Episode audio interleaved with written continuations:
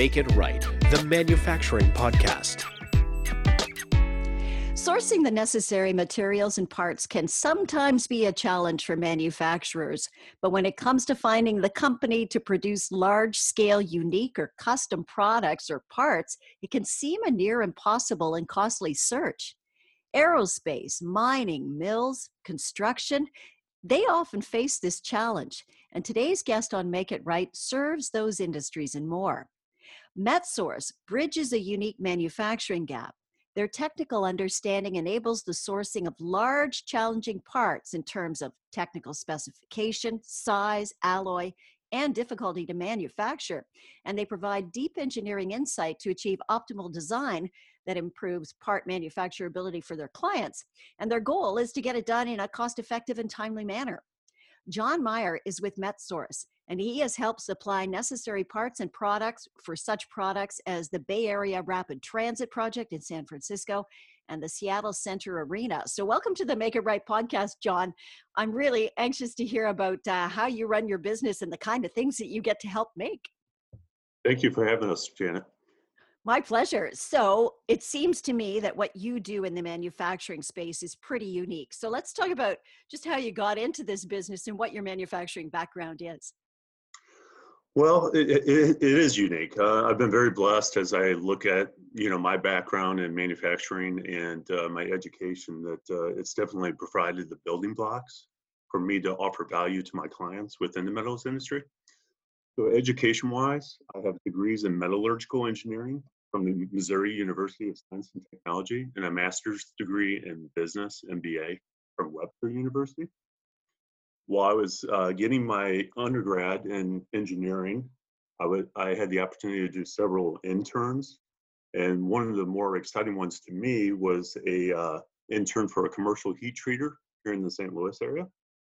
And that job really gave me the first glimpse into offering consultation to, uh, to our customers. And as a metallurgist, our group was tasked with performing failure analysis and evaluation of customer supplied parts and what we would do is evaluate, determine the failure uh, mode on those parts, and then offer suggestions to our customers for material processing or heat treatment changes that they could do to improve the performance of their parts. So that gave me my kind of first glimpse into, you know, do, offering consultation to my to our customers. After graduating with my engineering degree, I went to work directly for a sandcast foundry here in St. Louis that uh, manufactures large parts sandcast parts and high alloys, performing various mo- uh, roles in manufacturing and engineering. Uh, I got a really good kind of overview of the casting process, uh, the benefits of castings, the drawbacks, where a casting may be used more effectively than other methods of manufacture. Uh, eventually, I found myself in a sales role where I really started learning and practicing consultative selling. So, what I mean by that is uh, consultative, utilizing my understanding of casting method, uh, learning my customer's part and application, and then ultimately offering suggestions to improve their product and performance, similar to that role that I had at the commercial heat treater. All those experiences kind of built me up to going on my own and starting this business back in 2004, uh, selling castings uh, initially, but eventually expanding my capabilities into fabricated product, forgings, and now uh, plastics. Wow. Okay. so I think probably, uh, and I've seen some of these pictures, but I think to give people a real idea of what you can do for a customer, let's talk about the tubing that you help supply for the Transbay Transit Center in San Francisco. Like, this is a, a showcase transit area. It's this huge glassed in grand hall where the travelers pass through that is held up by these massive tubing posts. Um, so, what was the challenge that the contractor had on this project that you helped solve? Well, the Transbay project is a perfect example of how my company MetSource provides engineered solutions. So, uh, these uh, these tubes are structural tubes that hold up the entire weight of the structure of the Transbay Center. And uh, my initial discussions with the engineers there uh, were at a construction company's offices here in St. Louis, and uh, they connected my ability for uh, centrifugal tubing with their requirement for this. At that time, all I knew was a huge uh, project to be undertaken in San Francisco. initially, I was given the scope of the requirements in terms of material specification requirements, um, the size and number of the tubes, and at that time, the initial challenge was uh, an unacceptable delivery schedule from their current supplier. So initially, that's the information that we were given. Um, with all projects that we kind of undertake, um, you know, you got to drill down a little bit um, and discover you discover additional challenges. So one thing to note is the Transbay Center in San Francisco in San Francisco is huge. Uh, these tubes are are really important, uh, really sizable. Um, uh, we were given strict mechanical properties to meet, which were challenging. So I worked with my manufacturer to to actually uh, develop an alloy uh, with heat treatments to re, uh, to meet the requirements of the project's uh, mechanical strength on these tubes that would withstand that weight of the structure. Um, the tubes, size-wise, were 32 inches in diameter and several inches in wall thickness. But the the big thing was the length of these tubes. So the the shortest tube, depending on the placement and the structure, uh, these tubes were varying in lengths from 15 feet up to 47 feet in length. Um, wow. There's, there's, no one in the world that can make that that diameter and that length. So um, my capability through my centrifugal foundry, which is unique, is that they can make a, a length up to 36 feet length. Um, the forger that they originally went to could only make it in 13 foot length. So I was able to eliminate some of the expense in weld seams. And as we were drilling into the engineers on the projects and the designers and the architects, what we found was the tubes that were exposed to the public um, that are visible, there's an aesthetic appearance that uh, they wanted to limit the number of weld seams. So not only did we have to meet the mechanical properties and the size requirements, but uh, limiting the number of welds is ultimately one what won me that project. Hmm. Wow. And you know, I, I'm going to throw you a curveball here, John. So tell me if you have an answer for it or not. But I'm thinking we're talking San Francisco.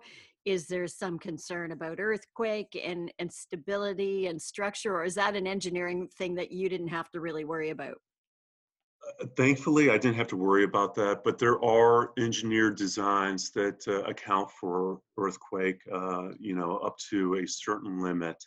Um, those are handled in the base of the structure.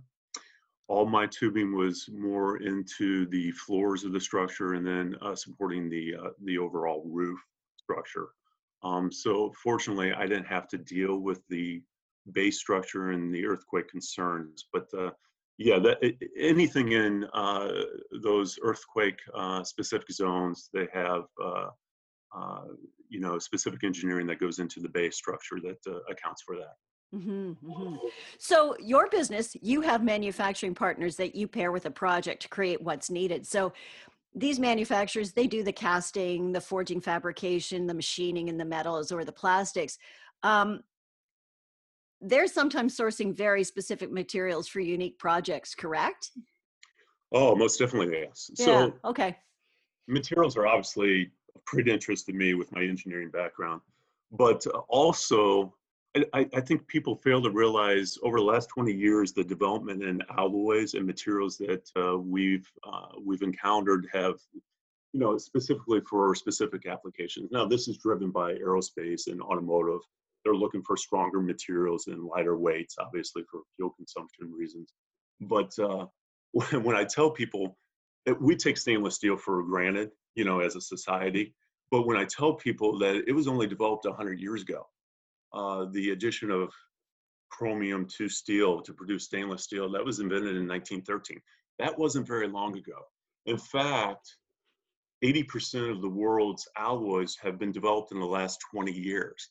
That's pretty amazing to think of. So that's what really drives uh, you know my interest in materials.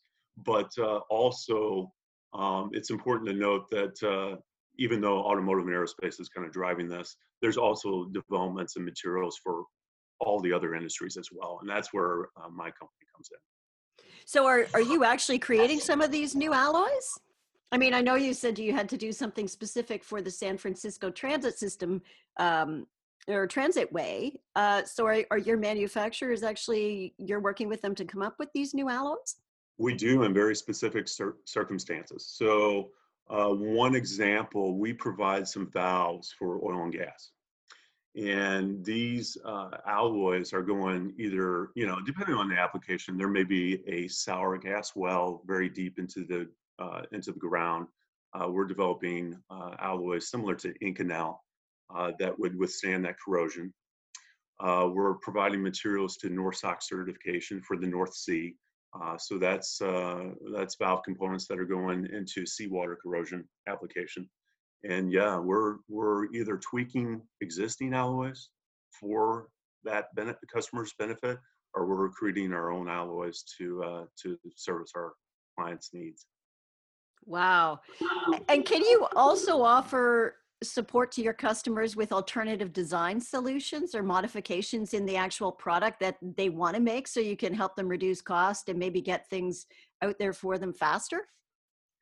That's what we do. Most definitely, yes. So that's what we do on a daily basis. So, okay. you know, these design modifications, they're they're not overhauls of the design. So our customers actually own, they're the OEMs, they own the design, they have own all the rights. What I'm really talking about is I understand the process to manufacture to their design. So I'm offering maybe a design tweak, a radius here, a rib there that would um, help in the manufacture of their parts or help within the service of their parts. So it's really my knowledge of how to manufacture and then uh, looking at their design to help them create a better product for for their service. And and one example that I can give you is um, we and this goes back several years. We provided a tube for a heat treater who um, does a continuous heat treating process on some uh, uh, tungsten filament process.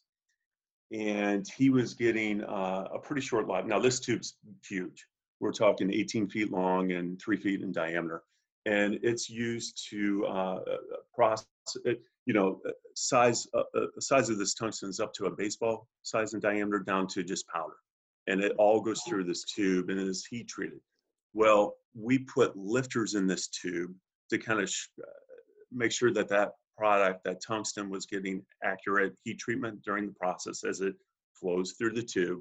But their failure mo- um, mechanism was actually the uh, the sizable product product was impacting the tube and causing cracks. So we just included ribs both uh, around the diameter and then lengthwise that actually strengthened the tube wall to uh, uh to give them longer life and they went from initially a 12 month life to a 36 month life. So those are that's just one example of us improving their performance of their part uh, or their product uh, by just adding an engineered solution. Hmm. Wow, I'm thinking about um, some of the other key challenges that you've been able to address and you've talked about the aerospace industry and you know the need for things that are a little bit lighter because of you know fuel consumption and things like that i don't know whether this relates to it or not but you did do an interesting project in the aerospace sector uh, can you explain how that went yeah, so uh, very recently I was approached by a design engineer at a tier one supplier to to aerospace, and uh, he wanted to create some vane axial fan components. And he was looking for prototypes at this point. And he approached me, and we're talking vanes on a impeller where the placement and pitch of those vanes are very important to airflow. Um, his initial thought was he wanted to investment cast these, but uh, after looking at the number that he wanted of parts just initially as prototypes, um, it was uh, actually a better recommendation to uh, use a five-axis CNC machine to produce those um, out of round aluminum bar and uh, use those as his prototypes to uh, go through the design uh, engineering so he could do his airflow measurements and whatnot. And then as that becomes a production project, then we will switch it to an investment casting where we can make thousands of those for for his eventual use in um, uh, recirculation air on on airplanes. But uh, Uh, right now, that project's waiting approval based on his kind of design studies, but uh, uh, that's uh, one example within aerospace. Uh, you know, aerospace is important to us because they're really the ones seeking out engineering solutions. Uh, Mhm. they're using materials that kind of match up with my company. Uh, there's a, a large uh, density of aerospace customers in my area. So it, uh, the aerospace industry is important to both me and my manufacturers for uh, development. And uh, uh, I've uh, been fortunate to uh, to work on several projects for the aerospace industry. Yeah, and I guess there's there's specifications like we we talked about lightness and you just like they can't have a failure rate when we're talking about something in in the air you don't want any failures so i guess the the challenges are are quite significant with aerospace Uh, There's no doubt. So we call it mission critical, but some people call it life or safety critical, where you know these parts cannot fail. Mhm. Um, we're making landing gear bushings. Uh, obviously, that's controlling the uh, uh, the wheels that touch down, so you can land the plane. Um, those components, uh, you know, just for uh, safety reasons, can you know obviously can't fail. So yeah, there's there's definitely a uh, quality uh, uh, component to aerospace. you talk about you know you're creating these really unique parts things that you know you may not have ever even thought of having to to to figure out how to get these things made before. And you're you're creating them in a timely and a cost effective manner. Like i'm i'm curious about you know how much time can you you save somebody who's looking for a product and you know how much you know of a cost impact can you have on some projects? Can you share a, a story about how you've been able to do that Well, each each you know each uh, specific application is different. Uh, you know, for the petrochemical industry, um, a day's worth of shutdown, if they have an un, you know unplanned shutdown due to a part failure, that could cost them a million dollars a day. Hmm. Um, other other manufacturers, it's not quite that impact, but uh, uh, they still, uh, you know, schedule integrity is important to them uh, just for customer satisfaction. So it may not be a million dollars a day, but it may be thousands of dollars uh, uh, an hour that uh, they're losing in in um, opportunity costs. But uh, it, it, you know, we deal with these, it, being in the manufacturing industry, we deal with you know, these unplanned shutdowns or failures all the time. And uh, I'm blessed that my manufacturers recognize um, that uh, my customers need product, you know, in an expedited fashion. Um, one example recently was um, a uh, mill here in the St. Louis area had a, a, shortage of parts because their supplier was shut down due to the COVID uh, uh, mandate from their governor in their state. Mhm. And uh, they asked us to cast some large copper castings, 500 pounds each, uh, in an expedited fashion. Well, I didn't even have a pattern to create those casts. You know, we had to modify a pattern. Uh, we had to get it. Uh, we had to get the material in uh, delivered to us. We had to cast it, finish it, machine it, ship it to them, and we did that in three weeks. Normally, something along those lines would be measured in months. Um, so, you know, my manufacturer really stepped up to the plate, uh, was able to perform uh, magic on that project, and we essentially saved our our our client uh, tons of money. Wow. You know, when I think of unique manufacturers and unique projects that they're working on, you know, the first person who always comes to mind is somebody like Elon Musk. Um, you know, I bet you'd love to have a call from him sometime, right? You know, come on, create me something, right? Uh, well, no, no doubt. So, Elon, you, uh, you know, with SpaceX, Tesla, and Boring Company, they're all examples of him pushing technology to to its limits. Um, it's uh, kind of incredible to to think of, or you know, a, a self-driving car. Ten years ago, you have you know, that would have been fantasy, but with Tesla, now we have it, right? hmm So we could all learn something from his work ethic, uh, his results in business. Uh, very recently, I did a posting on LinkedIn where uh, Tesla had done something uh, where they had uh, garnered some national attention. So the project is where Tesla had a series of robots uh, installing, uh, gluing, assembling 70 components into a rear underbody assembly for one of their cars. And they made a decision to actually replace, uh, take out all those robots, it wasn't necessary, and replace all those components with one singular aluminum casting. And it got me thinking, I posted this on LinkedIn. That's exactly the engineered solution that my company provides. Um, it's, it's, you know, it's an example of thinking outside the box. How do you improve your manufacturing process by you know either replacing an assembly with one part or thinking of a better material or of a better way to manufacture your your end product and you know a company that's so well managed like tesla and so highly engineered if they have examples and in fact janet they're looking at other parts of this same component or uh, car and other models to uh, to uh, do the same sort of solution to. This this project was so successful. I read in this LinkedIn article. But if if Tesla can find opportunities like that, any manufacturer, you know, can find those sort of opportunities. And that's the space that my company MetSource deals within, uh, mm-hmm. trying to find a better way to produce a product. Well, and if you think about that, and you know, who knows what the numbers are for Elon Musk and, and Tesla, but uh, if you only have that you have that one part as opposed to all of those other components like how much of a time saving factor is that for them now like it's, it it's huge it's unfathomable right?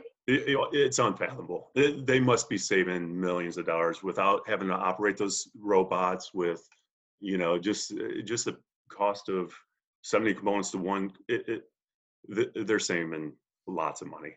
John, you know this industry. You're, you're talking to manufacturers all the time. You're creating these unique components. Do you have any key takeaways that you want to leave with the listeners about how they can think about their manufacturing projects and processes and, and what they're doing to improve them?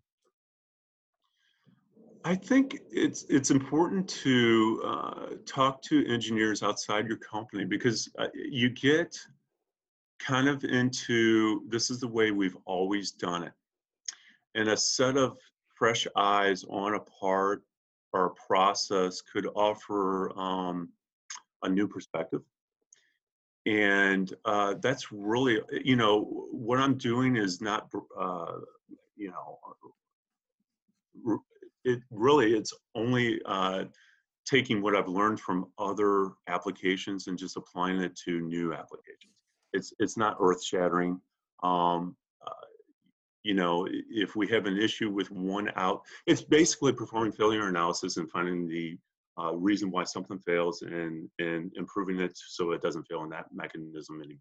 That, that's basically what it boils down. Mm-hmm. Mm-hmm and all of this research and development and just i'm going to lead this into a podcast i'm going to do in a couple of weeks though but all that research and development that a manufacturing company does can lead into tax credits for them to, right? So there it's not a it's not a sunk cost that you never get the return out of.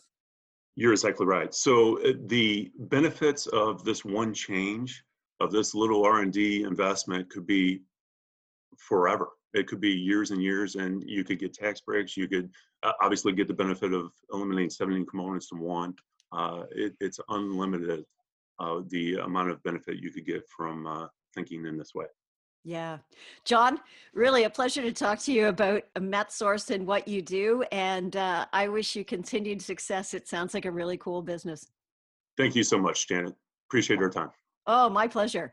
John Meyer is the uh, owner of MetSource. They're a manufacturer's representation agency and they work on some really cool and huge projects.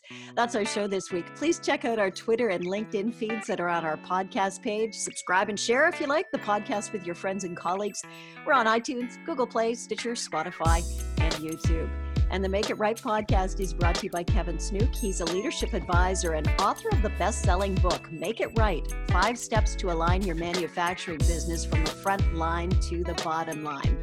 Until next time, I'm Janet Eastman. Keep thinking outside the box, and thanks for listening to Make It Right.